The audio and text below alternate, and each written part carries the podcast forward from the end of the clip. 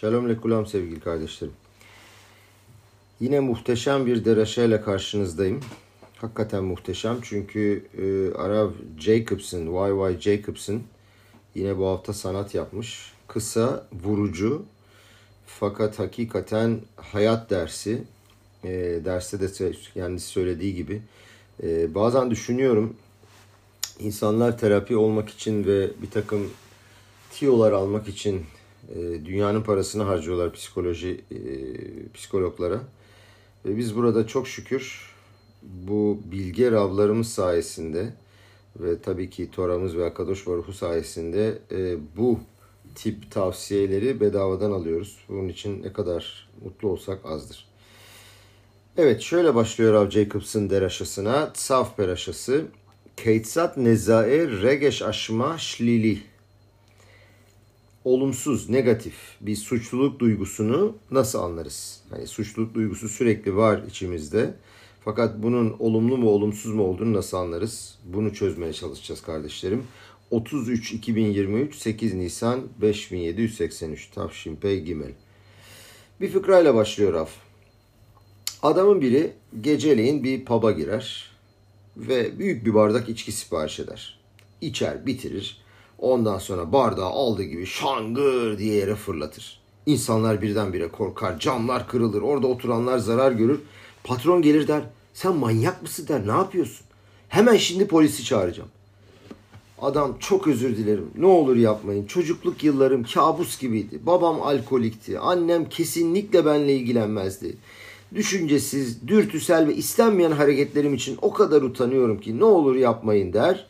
Patron der ki Peki der. Okey madem böyle diyorsun seni bağışlıyoruz. İkinci gece tekrar gelir adam.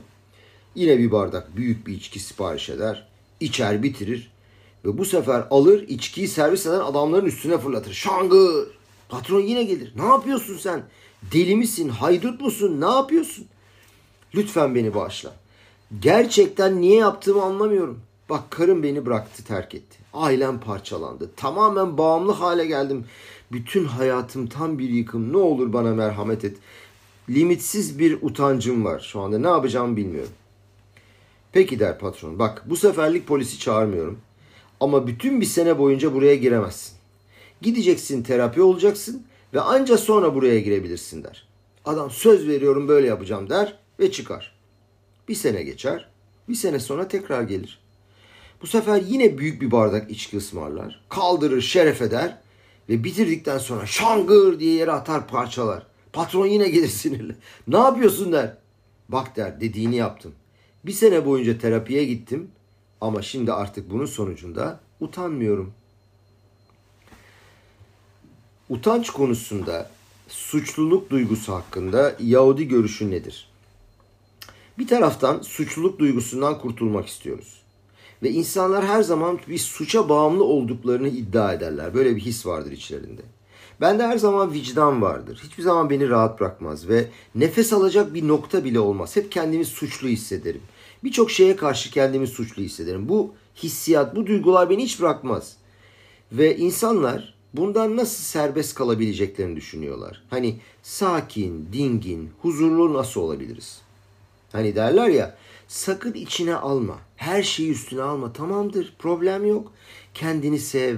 Olduğun gibi kabul et kendisini. Hata yapmış olabilirsin ama herkes yapar. Ne olacak? Böyle konuşmalar bugünlerde çok oluyor kardeşlerim. Bu bir hayat, bu bir yaşam tarzı. Ama diğer taraftan bu konuda çok endişe edenler de var. Hani böyle şeyler yaparsak yalnız nasıl olacak? Böyle aldık, vurdum duymaz hareketler ettik. Ne olacak? Rastgele bir dünya olacak. Artık hiçbir şeyden utanmayacaksın. Eğer bütün bu yaptığımız terapi ve bu muhabbetler utanman gerekmiyor. Bu şekilde devam edebilirsin ve kabul edebilirsin derse o zaman bardakları fırlatacağım. Ne yani bir de bundan gurur mu duyacağım? Burada çok belirli ki bir zıtlaşma ve farklılık var. İki tane ayrı uç var.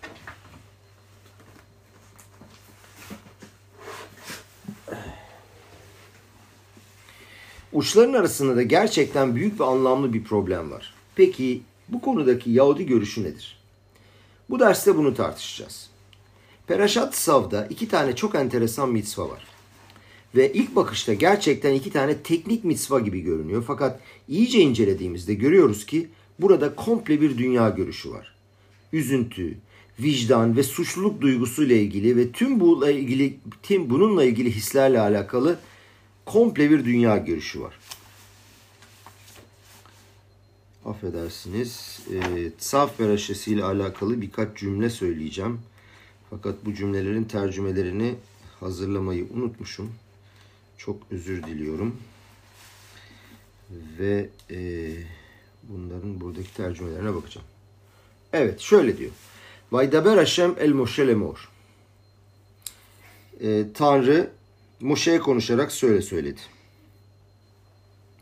Tsav et Aaron ve banav lemor. Zot torat aula hi haola al mokda ala mizbeach kol alayla ada boker ve eş mizbeach tukat bu. Ne demek istiyoruz? Aaron'a ve oğullarına emret ve şunları söyle. Ola korbanının kanunu şudur. Bütün gece boyunca sabaha kadar Mizbeah'ın üstündeki büyük ateşte duran ola korbanıdır. Mizbeah'ın ateşi onda sürekli olarak yanmalıdır. Yani ateş hiç sönmeyecek. Birincisi bunu söylüyor. Sonra ne diyor? Ve lavasha kohen mido bad umihnese bad yilbash al besaro ve herimada deşen asher tohal aeş et haola al המזבח ושמו אצל המזבח. Kohen keten entarisini giyer. Keten donunu da bedeni üzerine giyip ateşin mizbeah üzerindeki ola korbanını yakıp tüketmesiyle oluşmuş olan külün birazını kaldırır dikkat ve onu mizbeahın yanına yerleştirir. Bu ikinci cümlemiz. Bir cümle daha okuyacağız ve sonra açıklamalarımıza geçiyoruz.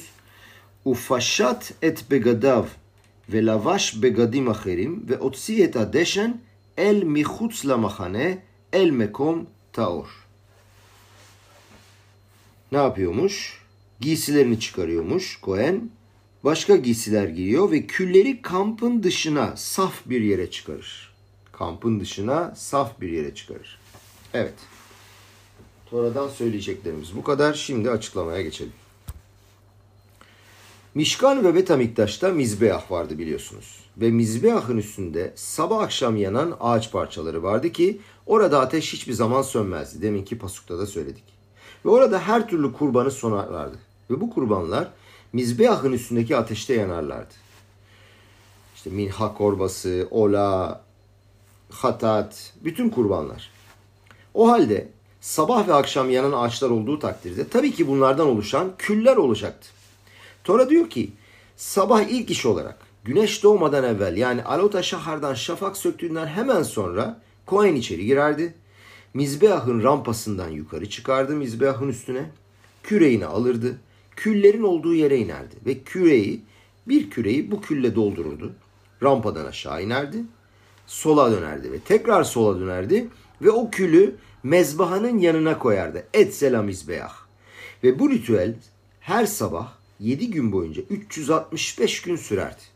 Bunun adı Trumat Adeşen. Bu mitzvanın adı. İkinci mitzva Otsaat Adeşen. Yani bir kürek bütün bu işi yapamaz. Mizbeah'ta 7 gün boyunca sürekli kurbanlar yakılıyor ve bunların çıkardığı muazzam miktarda kül var. Düşünün sürekli bir kül üretiliyor ve artık Mizbeah'ta yer kalmıyor. Kül yukarı kadar dolmuştur ve zaman zaman artık bu külün en üst noktaya kadar dolduğunu gördüklerinde ikinci mitzva nedir? Birçok kürek alıyorlar bu sefer. Bütün o biriken külü alıp bu sefer kampın dışına çıkarıyorlardı. Yani hem Betamiktaş'ın Yeruşalayim'in dışına saf ve temiz bir yere koyarlardı ve orada kalırdı. Şimdi mitzvat trumata deşen her gün yapılıyordu. Yani o bir tek kürek olan.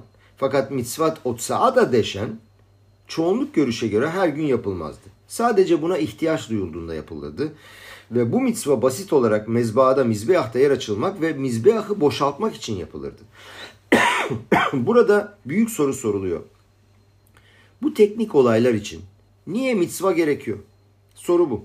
Tabii ki mizbeah değer kalmadığı zaman iş yapılamaz. Tabii ki zaman zaman bu külü oradan toplayıp dışarı çıkarmak gerekiyordu. Hani niçin bunun için özel bir mitzva gerekiyordu?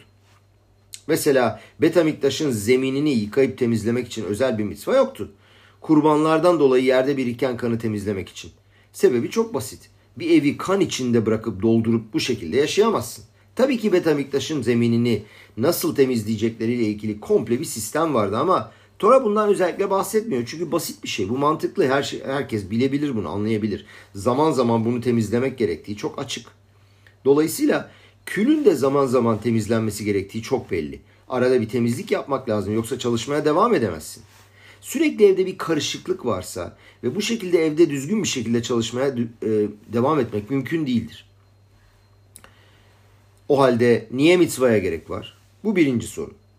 İkinci soru, niçin iki tane mitzva gerekli? Hani biri trumata deşen ve ikincisi otsaata deşen. Trumata deşen her sabah alınıyor ve mizbehın yanına konuyor. Otsaata deşen zaman zaman oluyor ve kampın dışına konuluyor. Niçin iki tane mitzva gerekli? Bir tek otsaata deşen olsaydı, dışarı çıkarma mitzvası olsaydı yeterdi. Kohen alacaktı külü, kampın dışına çıkaracaktı. Bu ikinci soru. Affedersiniz. Üçüncü soru.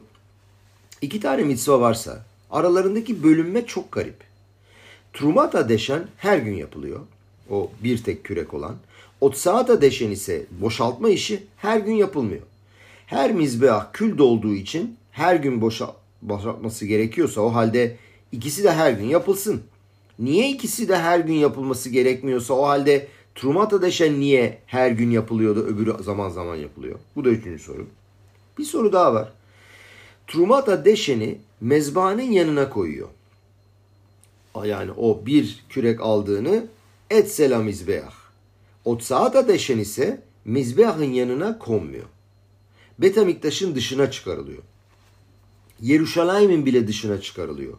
Yeruşalayim'de bir sokağa koymak yasak. Betamiktaş'ın dışına, kampın dışına, Yeruşalayim'in dışına saf bir yere koymak lazım. Bunların arasındaki yorum nedir? Bir şey daha. Trumata Deşen çalışması her şeyin başlangıcıydı. Sabah ilk yapılan işti. Ve bu yapıldıktan sonra ancak çalışmanın başladığı ilan edilirdi. Evet kardeşlerim şimdi bu teknik soruları sorduktan sonra bunların açıklaması nedir? Bunu anlamaya çalışalım. Bir soru daha var. Son bir soru pardon. Betamiktaş'ta yapılan bütün bu çalışmalar sadece fiziksel çalışmalar değil. Hepimiz biliyoruz bunlar e, fiziksel gibi teknik görülen çalışmalar ama hepsinin temelde insanın ruhunun içinde psikolojik, duygusal ve manevi çalışmalar e, olduğu çok açık ve seçik. Peki Trumata Deşen çalışması insan için ne demek oluyordu? Şimdi meşhur hep tekrar ettiğimiz bir cümle var biliyorsunuz. Ve asuli mikdaş ve şahanti betoham. Bana bir tapınak yapın ve içinizde barınayım. İçinizde diyor. Her birimizin içinde. Ve her birimiz için yapılan bu çalışma acaba neydi? Bu derste Rav e, Baal Tanya'nın muhteşem bir açıklaması üzerine konsantre olmak istiyor. Ve onun üstüne gideceğiz. Bağlatan yer Rabbi Şniur Zalman Milyadi. Zamanın en öne çıkan liderlerinden biriydi. Haba akımının lideri. Ve Magid Mimezriç'in önemli ve belirgin öğrencilerinden biriydi. Ve ona Admor Zaken de denir ve Yidiş'te de Alterebe deniyor. 1745 yılında doğdu. 1812 yılında hayatını kaybetti. Belarus'ta ve Liadi'de yaşadı. Fakat daha sonra Napolyon'dan kaçarken kışın Ukrayna'da öldü ve Piena adında bir köyde Adiç denilen bir yerde şu anda gömülüdür Ukrayna'da. Rav e, hangi Rav'ın e, Rav Jacobs'ın hangi Rav'ın e, anlatısını ve öğretisini anlatırsa onun hakkında geniş bilgi vermeyi seviyor her zaman. Ben de bunu mümkün olduğu kadar özetleyip size aktarmaya çalışıyorum. E, aynı zamanda Alterebe e, Rabbi Shneur Zalman e, Şulhan Aruh yani biliyorsunuz normalde Şulhan Aruh e, Şulhan Aruh'umuz vardır ve e, ama Habad'ın ve Hasidut akımının e, Rav Balatanya'nın yazmış olduğu başka bir Şulhan Aruh daha vardır. Fakat e, esas bizim Şulhan Aruh'umuzu e, yatsımaz. Onu kesinlikle iptal etmez. Onu alır ve onun üstüne başka değişik bir takım öğretiler de sunar.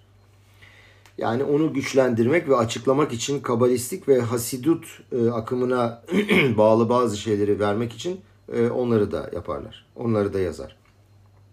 Bunu yazmış olan e, Rav Schneur Zalman başka bir kitap, birçok kitap yazmış ama kitaplarından bir tanesi Sidur İmdivre Elokim Hayim adında bir kitap. Ve oğlu basmış daha sonra bu kitabı. Bu kitapta oğlunun ve öğrencilerinin de söylemiş olduğu tefila ile alakalı Hasidut ve Kabala'ya göre açıklamalar yapmış. Ve bu tefilanın birçok paragrafını orada açıklamış. Tefilat Aşşahar kısmında, sabah yapılan Birkot Aşşahar kısmında birçok cemaatte e, Trumat Adeşen peraşası bu bölümde okunur diyor Rav Jacobson ve bu kısımda bu konuyla alakalı kişinin ruhani çalışması izah edilir. Ve bu çok uzun ve karmaşık bir mamar olmasına rağmen diyor ki Rav bunun içinden küçük bir nokta alacağız. Çünkü bu açıklama göreceksiniz şimdi hakikaten hayat boyunca bizi ışık tutacak bir ders e, içeriyor. Nedir bu meşhur deşen? Kül. Avraham Avini diyor ki Anohi afar ve efer. Ben toz ve külüm. Affedersiniz bu e, Sav peraşasının başına bir daha bakmak istiyorum. Çünkü ben bunu kül olarak tercüme ettim ama acaba bizim meşhur kitabımız ne olarak tercüme ediyor? Ee, evet şunu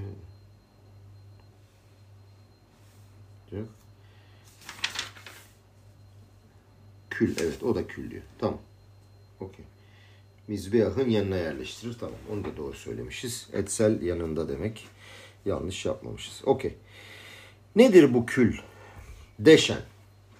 Avraham Avinu anohi afar ve efer der. Yani ben toz ve külüm. Afar toz yani toprağı sembolize ediyor. Efer de kül. Toz, toprak nedir? Toprak olayın başlangıcıdır. Kül ise olayın sonudur.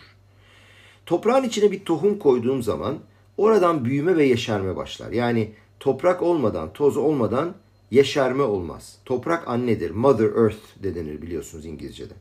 Yani oraya bir tohum ekiyorsunuz ve oradan büyüme ve yeşerme başlıyor. Filizlenme başlıyor hemen. Her şeyin başlangıcı orasıdır. Toprakta yeşerme ve büyüme gücü ve doğurganlık vardır. Mother Earth.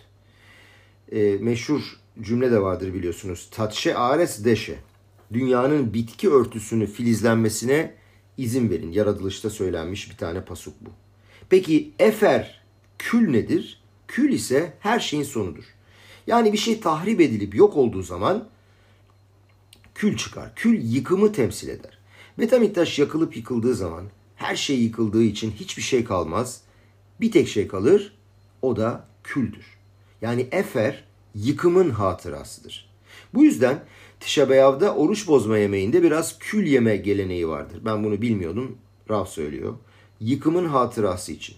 Düğünde bazı düğünlerde demek ki belli cemaatlerde var bu. Damat kafasının üstüne biraz kül koyarmış ki Betamiktaş'ın yıkımını hatırlayabilmesi için. Değişik olaylarda ve toplantılarda biraz kül koyarlarmış. Hep bu Betamiktaş'ın yıkımı hatırlansın diye. Biliyorsunuz meşhur Tehilim kitabını. E, tehilim pasuğunu. İmeşkaheh Yeruşalayim tişkah yemini. Eğer seni unutursam ey Yeruşalayim sağ elim hünerini unutsun. Tidbak leşoni lehiki imlo eskerehi. Dilim damağıma yapışsın eğer seni hatırlamazsam İmlo ale et Yeruşalayim al roş simhati. Eğer Yeruşalayim'i yüceltmezsem neşemin en tepesine. Kül yıkımı hatırlatır. Küle baktığımız zaman kül bir şeylerin yanmasından sonra kalan şeydir. Siyahtır. Ve fiziksel bir bütünlük hissi de yoktur. Ve üzüntüyü ve depresif bir hali sembolize eder. Her şey yok olduğunda ve yandığında kalandır kül. Siyah kül kalır. İşte bu deşen. Peki bu insanda neyi tem sembolize ediyor? Gelelim esas mevzuya. İnsanda keder, üzüntü, sıkıntı olayını temsil eder, sembolize eder. Yani kendimi tahrip olmuş ve yıkılmış hissediyorum. Kendimi kül gibi hissediyorum. Bu arada enteresandır. Ha deşen yani hey, dalet, shin, nun harflerini e, koyarsanız satanla aynı kelime, aynı gematriye sahip. Çünkü satanda da shin tet, nun var. Burada ise shin, nun ikisinde de var. Bir tanesinde tet var 9. Bir tanesinde hey, dalet var 4, 5, 9. Yani 359. İkisi de aynı. Yani deşen satanla aynı gematriyeye sahip. Bunun ne olduğunu anlayacağız şimdi. 14. ve 15. yüzyıllarda Almanya'da yaşayan büyük bir bilge kişi bir kitap yazmış. İsrail Iserlin. Ve bu kitabın adı Trumat Adeşen'miş. Çünkü orada Shin Nun Dalet var. Sorular sormuş, cevaplar almış, cevaplar vermiş. Ve o dönemin Aşkenaz cemaatinde çok önemli bir alaha kitabı olarak kabul edilir. Çünkü Deşen Shin Nun Dalet harflerinden oluşur. Ve Hey harfine eklerseniz o zaman Shin Nun Tet olur. Demin söylediğim gibi satan kelimesine eşdeğer. Peki nedir satan? Niçin, niçin Deşen yani kül satana eşdeğer olarak e, gematriyası vardır? Niçin kül satandır? Çünkü kardeşlerim yıkımı sembolize ediyor. Yani insanın manevi dünyasında ve ruhani çalışmasında depresyonu sembolize eder. Önemsiz, sıfır değer, tamamen değersiz olma hissi. Afsiyut, Efes'ten afsiyut. Ben hiçbir şey değilim. Tamamen yıkılmış haldeyim. Yandım, kül oldum tamamen. Yukarı çıkamayacak olan her şey aşağıda kül olarak kalır. Yani burada sembolizasyon şu. Düşünün mizbehta yanıyor her şey ve bütün o ruhani e, değerler ve kurbanın yukarı çıkması gereken şeyler çıkıyor. Kalan ne? Kül. İşte kül bunu sembolize eder. Yukarı çıkamayan aşağıda kalan şey. Adam sanki onun bir parçasının aşağıda kaldığını hisseder ve bu karanlık kalır. Bir kül gibi her yere uçup kaçabilir, büyümez, filizlenmez, yeşermez. Önemli bir gerçekliği yok, sevinç uyandıracak bir şey yok. Kül gibi, yıkım gibi bir şeydir. Bazen külün sembolize etmiş olduğu üzüntü hissi mizbehın üstündeki külden bile gelebilir. Niçin? İnsan coşku içinde ne kadar yukarı çıkarsa yani manevi olarak, ruhani olarak ne kadar yükselirse o zaman dünyadaki eksiklerini ve dezavantajlarını daha çok görür. Mesela eğer benim vücudum saflaşmış değilse, iyi olmayan şeyler yerim ve bunu kesinlikle hissetmem. Fakat eğer vücudum saflaşmış ise, şekerli bir kek yediğimde bile alışık değilsem vücudum bunu hisseder ve moralim bozulur. Örnek vermek gerekirse altın ve gümüşü birleştirdiğimizde, yaktığımız vakit bunları ateş güçlendiğinde o gümüş ve altındaki çok ince cürufları görmek mümkündür. O kalan küçük parçaları. Ruhani çalışmada da bu böyledir. İnsan ne kadar daha saf ve nazikse, inceyse, daha yüksek bir seviyeye çıktıklarında o kadar fazla kül olacaktır. O kadar daha çok şeytanın gücünü, kötüyü, ölümü, yıkımı, üzüntüyü, kederi, depresyonu, hayal kırıklıklarını, acıyı ve yakılmış olanı hissetmeye başlayacaklardır. Bir daha söyleyelim. Ne kadar saf ve nazikse o kadar çok o kötüyü ve depresyonu görecek. Halbuki buna karşılık duyarsız olan insan ee, kayıtsızdır. Adiş deniyor buna. Indifferent. Yani kişi ne kadar hassas olursa başkalarının hissetmedikleri birçok şeyi hissedebilir. Bunu hepimiz biliriz. Ne kadar çok hassas isek o kadar daha çok ince şeyleri fark ederiz. Halbuki kişi hassas değilse, duyarsızsa ne olacak ya boş versin gitsin. Hiçbir şeyin farkına varmaz. Tora ve Tanrı korkusu ve duygusallıkta sevgide ne kadar çok seviye yükseltirsen ve büyürsen bununla orantılı olarak daha fazla kül olacaktır. Yani başkalarının şeytan olduğunu hissetmedikleri şeyleri, vurdum duymaz olanları sen hissedebilirsin. Ve bu şeytani şeyler senin hayatını başka yöne çekebilir ve hayatınla çelişebilir. Fakat ben satanı hissederim. İyi de ne yapacağız bu külle kardeşlerim? Hani bu suçluluk, hayal kırıklığı, deşen bu kül duygularıyla ne yapacağız? Bunlarla nasıl başa çıkacağız? Tora şöyle diyor. Totsiyeta deşen el mihutsla mahane. Külü kampın dışına çıkar. Bu külü Betamiktaş'tan dışarı çıkarmak gerekir.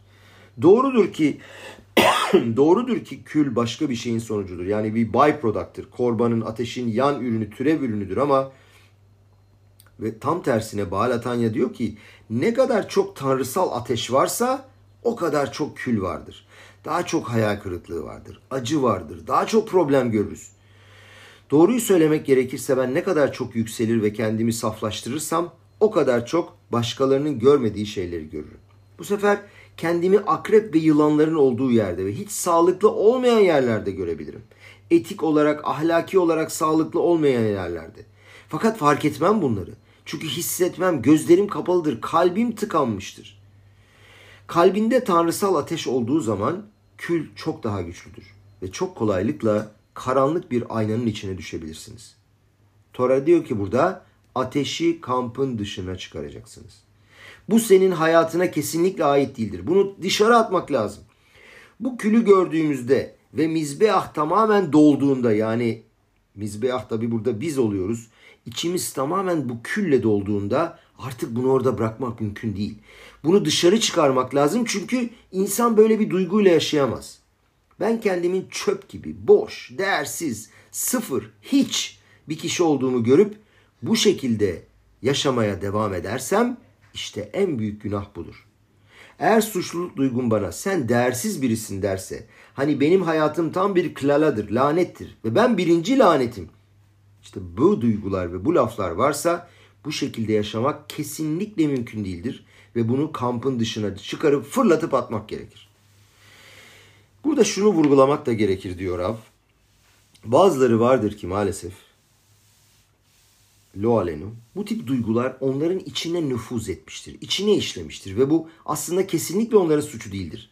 Çocuklarında, çocukluklarında tacize uğrayan, özellikle de cinsel taciz, istismara uğrayan kız ve erkek çocukları. Bu bazen onlarda öyle bir travma yaratır ki içlerinde ve bilinçaltlarında kendilerini bir sıfır, bir hiç, kül ve yıkılmış olarak görürler ve suçluluk duygusu duyarlar. Kendilerinin kurban olduğunu hissederler. Bu aslında kesinlikle onların suçu değildir. Bazen bunun ne kadar derinde olduğunun bilincinde değildirler. Onlara ahlaki bir takım uyarılar yaptığımızda, sen iyi değilsin dediğimizde onlara ne yaptığımızın farkında değiliz ve anlamıyoruz. Çünkü onlar zaten kendilerine günde 24 saat boyunca 3 yaşından 6-9 yaşından itibaren bir hiç olduklarını kendi kendilerine maalesef zaten tekrarlıyorlar. Eğer kendini sürekli böyle hissediyorsan kesinlikle bir rehabilitasyona ve tedaviye ihtiyacın vardır. Bugün çok şükür bu tip şeylerin tedavi imkanı vardır ve bunlar çok derin şeylerdir. Bunları bırakmamak lazım böyle tedavisiz. Ve ben bunları tanıyorum diyor Rav. Bunlar bilinç altında çok derin şeylerdir. Ama o bunun bilincinde değildir. Heh, sen ona ahlak ve etik kurallarını öğretebileceğini mi zannediyorsun? O zaten kendisine sürekli en derin şekilde işkence ediyordur ve kesinlikle bir değeri olduğuna inanmıyordur. O kendisinin tamamen kül ve şeytan olduğuna inanıyordur maalesef. Ve biz eğer Yahudilik ve Tora bunun Tanrı yolunda çalışmak olduğuna bu bunu bu, bu hal e, duygu selinin Tanrı yolunda çalışmak olduğuna inanıyorsak bunu kesinlikle ve kesinlikle derhal kampın dışına çıkarmamız lazım. Bu aslında normaldir. Yani ateş olduğu zaman kül tabii ki olacaktır. Ateş ışık üretir ve ışık olduğu zaman klipaları görürüz, satanı görürüz. Fakat sakın bunu içselleştirme. Bu senin Tanrı yolunda çalışman olmayacaktır.